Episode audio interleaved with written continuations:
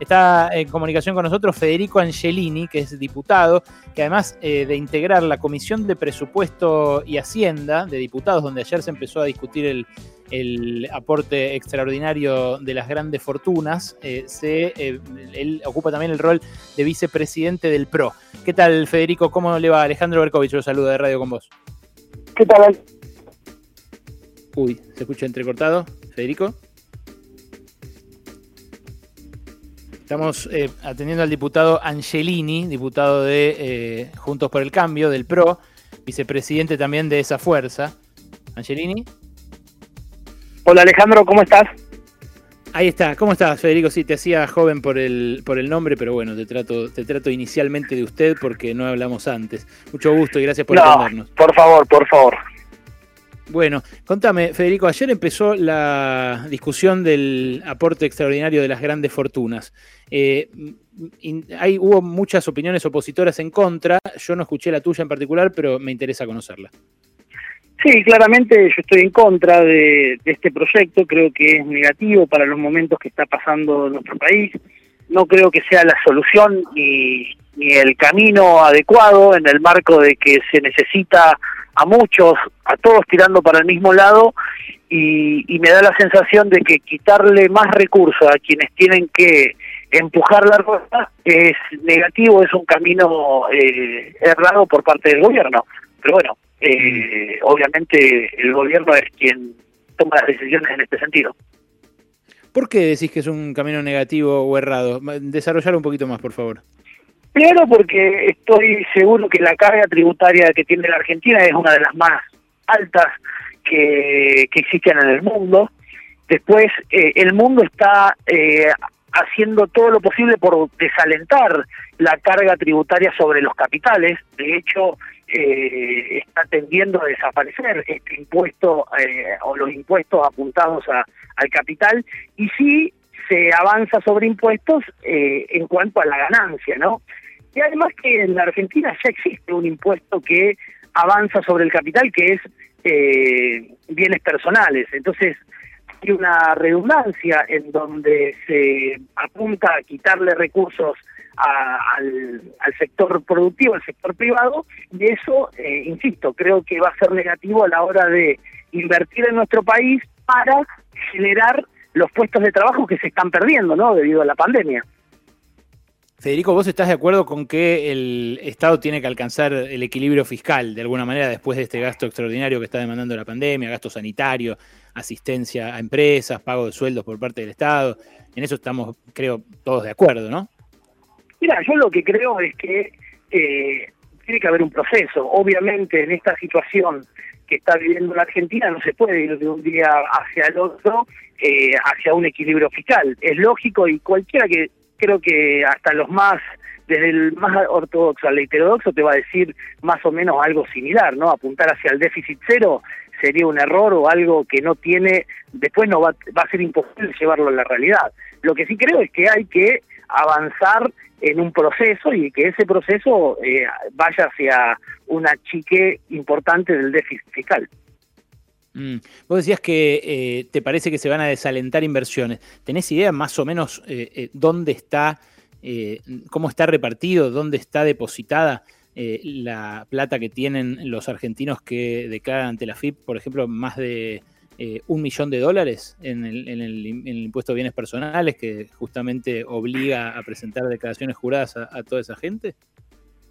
Ya, lo que uno lo que uno puede ver es que el proceso de eh, volver a reactivar las economías o de reactivar las economías en el mundo, hay distintos proyectos, hay distintos caminos y demás, es en, en el camino de no de sumar más impuestos, ¿no? No, no, perdón, Federico, pero no te pregunté eso. No, no, no, no, no, no, no, te pregunté si sabes dónde tienen depositadas sus riquezas los argentinos que declaran más de un millón de dólares en el capítulo bienes personales ante la FIP. Bueno, en algunos casos obviamente en el exterior y en otros están eh, puestos en distintos capitales dentro de nuestro país, obviamente. ¿Tienes más o menos en qué proporción está repartido? No, no te lo puedo decir, no te quiero eh, mentir. Según, el anuario estadístico 2017 que publicó cuando todavía cambiemos cuando gobernaba, eh, de los 32.484 contribuyentes que declararon más de un millón de dólares en bienes personales, que tienen un patrimonio de 104 mil millones de dólares, el 70% de su patrimonio está registrado en el exterior. ¿Eso genera puestos de trabajo en la Argentina? Lo que sí te puedo decir es que la solución no es, no es ir a buscar mayor cantidad, agregarle más carga tributaria al, al contribuyente. Lo que vas a, fomentar de esa manera, bueno, es una es una opinión, digamos, después podemos discutirlo. No busco que vos coincidas conmigo, pero sí lo que te puedo decir es que lo que uno tiene que incentivar es que esa gente que tiene su capital en el exterior lo vuelque sobre la Argentina. Ahora, ¿Vos crees que eso lo vas a generar a partir de cobrarle un eh, impuesto nuevo o vas a o vas a conseguir que eso vuelva a la Argentina fomentando las inversiones y bajando la carga tributaria y que nuestro país deje de ser el país que más carga tributaria tenga? Bueno, mi manera de ver las cosas es que eh, eso se repa digamos, vuelven los recursos a nuestro país si la Argentina tiene estabilidad política, tiene eh, seguridad eh, jurídica y tiene una carga tributaria menor a la que tiene actualmente. Entiendo, Federico. Lo que pasa es que durante el gobierno de Mauricio Macri se bajó la carga tributaria sobre los más ricos, se, incluso se votó la eliminación del impuesto a los bienes personales, del impuesto a la riqueza, el que ya existe, que vos decís que se solapa con este nuevo impuesto, y además se les permitió blanquear los capitales que tenían en el exterior en negro, o sea que venían evadiendo guita, cometiendo delitos, eh, pero manteniéndolos en el exterior. El resultado fue que no vinieron los capitales. Por eso, esa ya la probamos, me parece, ¿no? Bueno, entonces yo te puedo repetir que la, la, teoría de generar más impuestos también la probamos y nos salió mal desde hace 40 años que se agregan impuestos para que el Estado siga recaudando y que después eh, eso no termina llegando a un mejor servicio para la gente. Pero a lo que voy es, vos tuviste durante el proceso hasta marzo del 2018 un proceso de reducción del déficit fiscal, reducción de la pobreza, generación de empleo, eh, y después sí tuvimos un problema, sí tuvimos un problema que, perdón, baja de la, de la, de, la cuestión tributaria, y después sí tuvimos un problema de falta de financiamiento para cubrir el déficit fiscal que, que restaba. Entonces, digo, yo lo que creo es que el camino que viene tomando la Argentina es equivocado y la muestra está en que tenemos 40 o más ciento de pobreza, tenemos una pobreza estructural desde hace 30 años. No, no, en eso estamos eh, súper de acuerdo. Más del 30%. Entonces digo, alguna vez, a lo mejor hay que intentar algo distinto. No creo, que insisto, es, una opinión, eh, no creo que la solución sea generar nuevos impuestos. Pero bueno. Vos, Federico, vos, eh, yo te consulto porque sos el vicepresidente del PRO y porque sos uno de los integrantes de la Comisión de Presupuesto y Hacienda, pero la verdad no le pregunté a mi producción eh, eh, sobre, tu, sobre tu profesión. No sé si sos economista o no, puede ser que no lo seas y también, por supuesto, es súper respetable tu opinión, pero... No, soy licenciado en sistema, soy licenciado en sistema. Ah, bueno, pero es parecido, es parecido.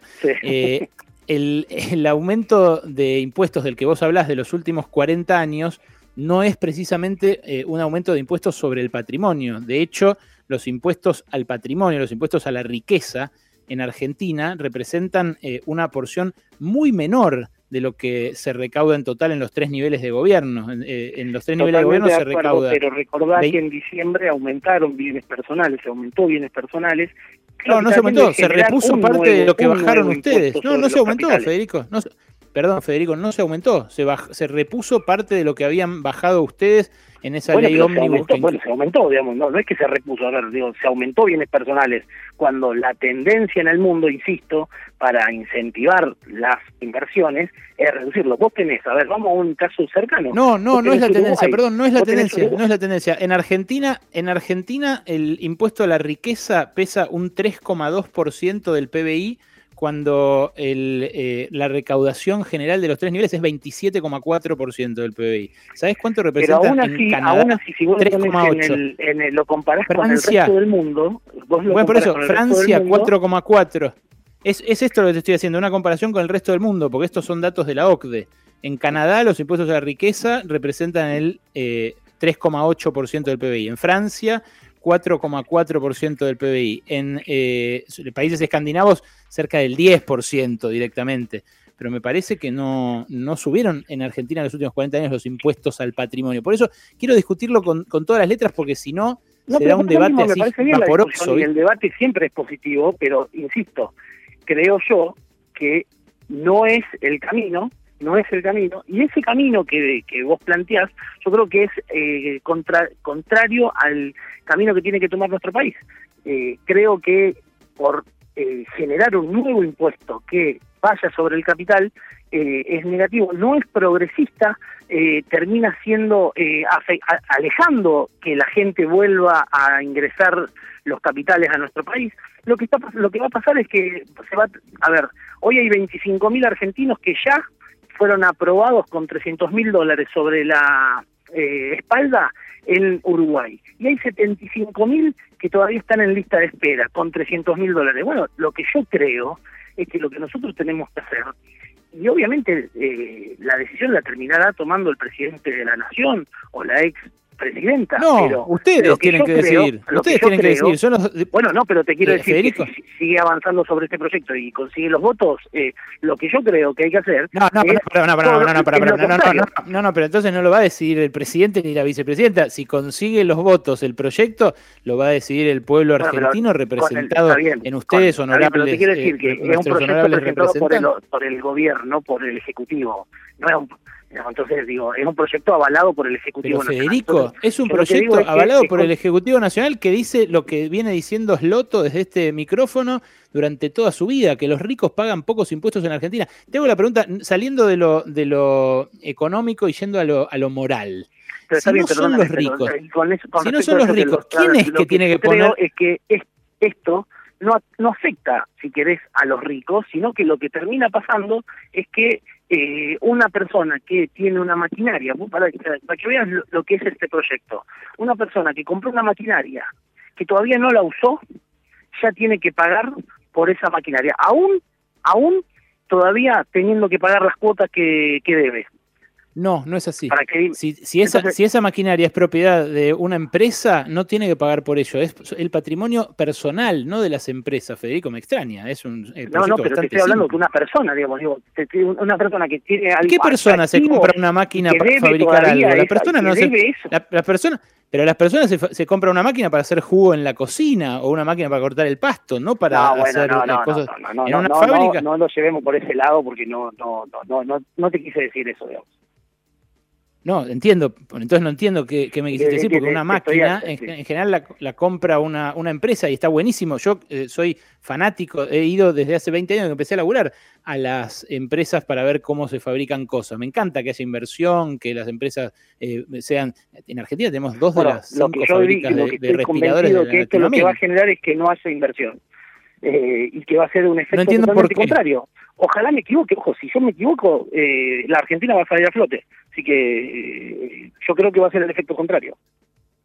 Eso lo entiendo, pero no entiendo por qué. No, no encuentro la explicación de por qué los ricos pagan un 2% de su patrimonio, que lo recuperan en un mes, además. Si la tienen en dólares, lo recuperan en un mes porque en un mes se devalúa 2% el peso y ellos recuperan lo que pusieron en pesos de lo que tenían en 2019. Si no es a los ricos, ¿a quién le pedimos que pongan el hombro en esta mega crisis que tenemos? Coincido con vos en que es re grave, que nos va a costar un montón salir, que, vamos a tardar años en recuperar. ¿Cómo hacemos?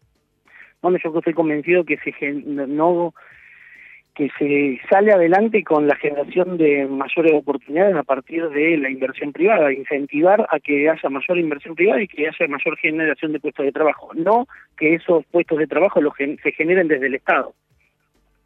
no, yo tampoco quiero que se generen desde el Estado. Un proceso, un, proceso, un proceso que va contra de lo que estamos hablando es, por ejemplo, una reforma judicial que genere mil, mil cargos en el Estado. Me parece que es contraproducente. Pero bueno, es una opinión, podemos no coincidir pero es una opinión, es, algo por supuesto que no, concreto. Federico, yo te, yo te, por supuesto que podemos no coincidir y te súper agradezco que nos hayas atendido y de verdad, eh, sin conocernos de antes, no, ¿cómo, eh, lo, valoro, lo valoro muchísimo.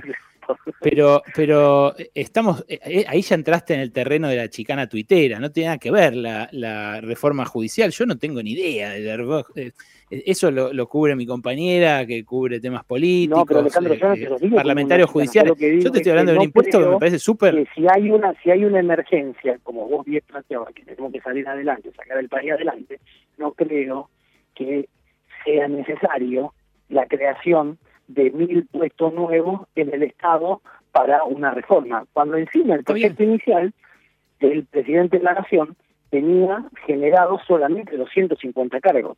Los 750 cargos restantes, ¿para qué se quedaron? Está bien, yo entiendo que, yo entiendo que la, entiendo, entiendo que esa... Yo te puedo discutir y, coincido en que a lo mejor tenés razón vos y, y, y, ojalá si sale y tenés razón vos, la Argentina salga adelante. Ahora, yo creo que no ese es el camino.